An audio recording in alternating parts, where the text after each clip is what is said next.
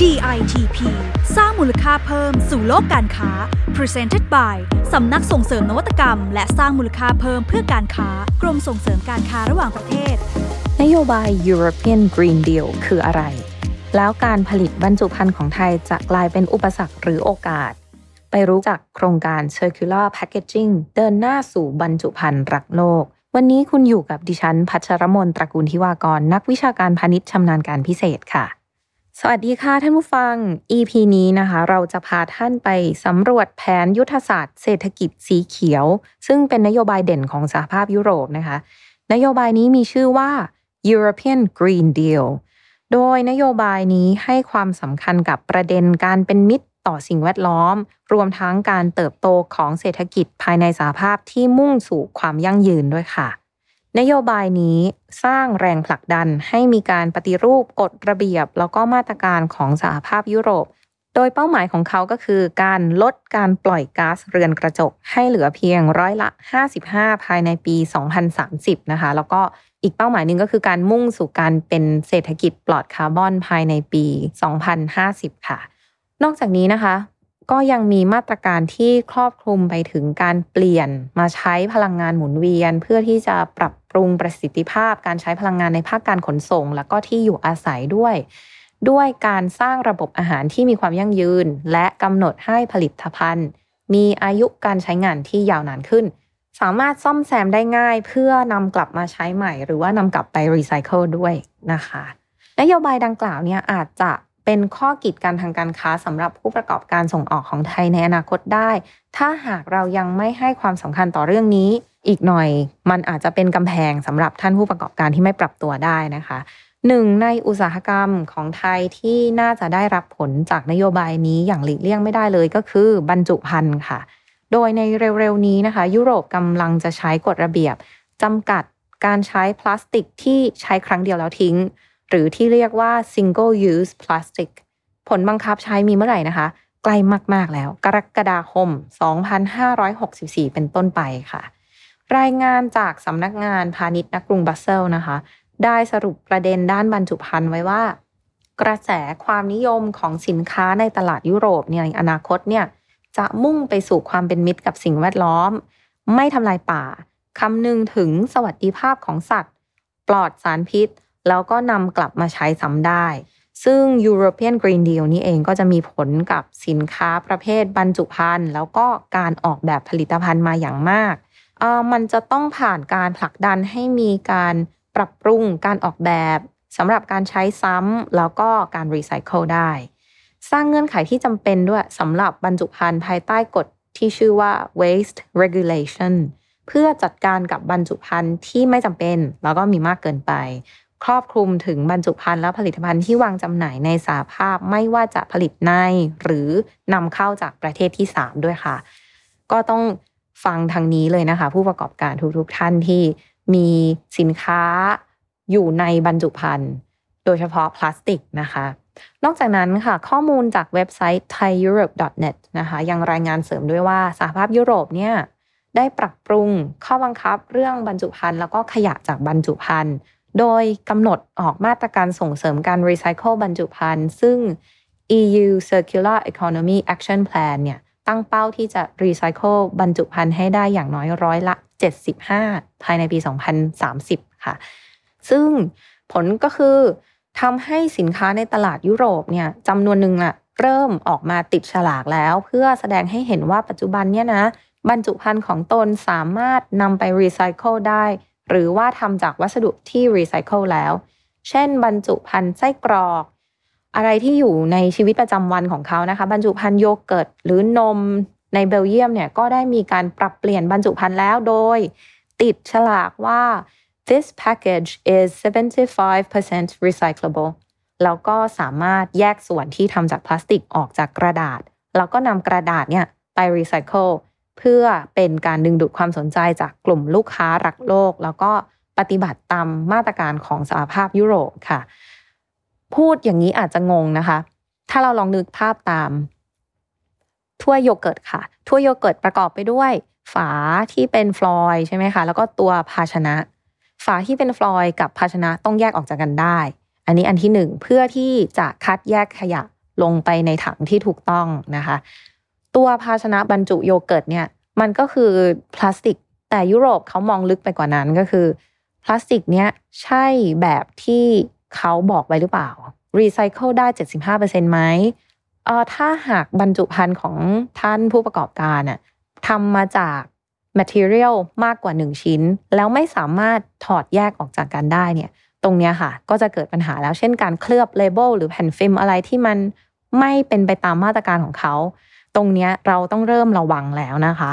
เพราะว่าเมื่อนโยบายทางการค้าของสหภาพยุโรปเขาโกกรีนกันขั้นนี้แล้วเนี่ยผู้ประกอบการไทยก็ต้องปรับตัวตาม แต่ปรับตัวอย่างไร มันก็ขึ้นอยู่กับว่าเราจะเห็นเป็นอุปสรรคหรือเป็นโอกาส แต่สำหรับ DITP นี่คือโอกาสอย่างแน่นอนค่ะ ถ้าเราปรับตัววันนี้เราจะ ก้าวข้าม แล้วก็แซงคู่แข่งไปแน่ ๆ โดยผู้ประกอบการไทยนะคะ ก็อาจจะใช้โอกาสที่สหภาพยุโรปเนี่ยนำเสนอมาตรการด้านสิ่งแวดล้อมนี้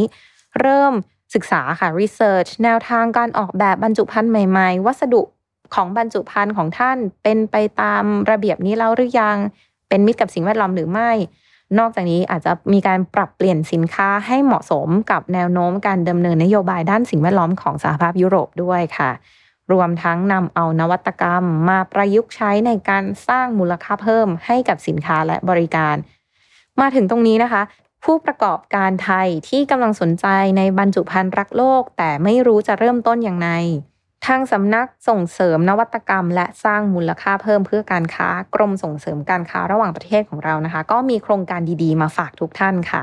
โครงการนี้ชื่อว่า circular packaging นะคะ หรือว่ากิจกรรมส่งเสริมการสร้างมูลค่าเพิ่มด้วยการจัดการระบบหีบห่อ แล้วก็การใช้บรรจุภัณฑ์ที่เป็นมิตรกับสิ่งแวดล้อม